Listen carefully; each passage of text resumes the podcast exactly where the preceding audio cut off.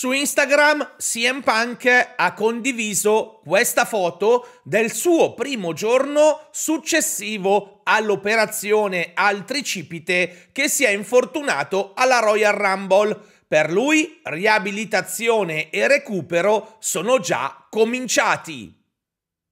Vi ricorderete come nel dicembre dello scorso anno Liv Morgan fosse stata trovata in possesso di marijuana durante un controllo stradale avvenuto in Florida, stato che al riguardo ha delle leggi molto più severe rispetto ad altre zone dell'America.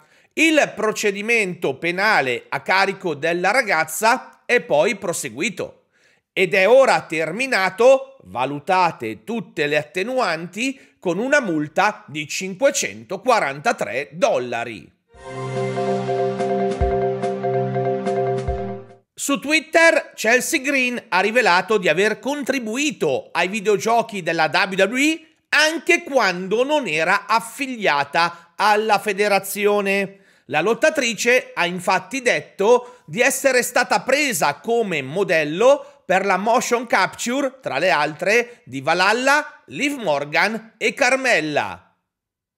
La figlia di Brian Pillman ha reso noto che i discendenti dell'atleta e la WWE hanno trovato un accordo legato al merchandising della star scomparsa, in uno spirito di collaborazione che preserverà per sempre la memoria del wrestler. In parole povere, gli hanno dato un contratto da leggenda postumo.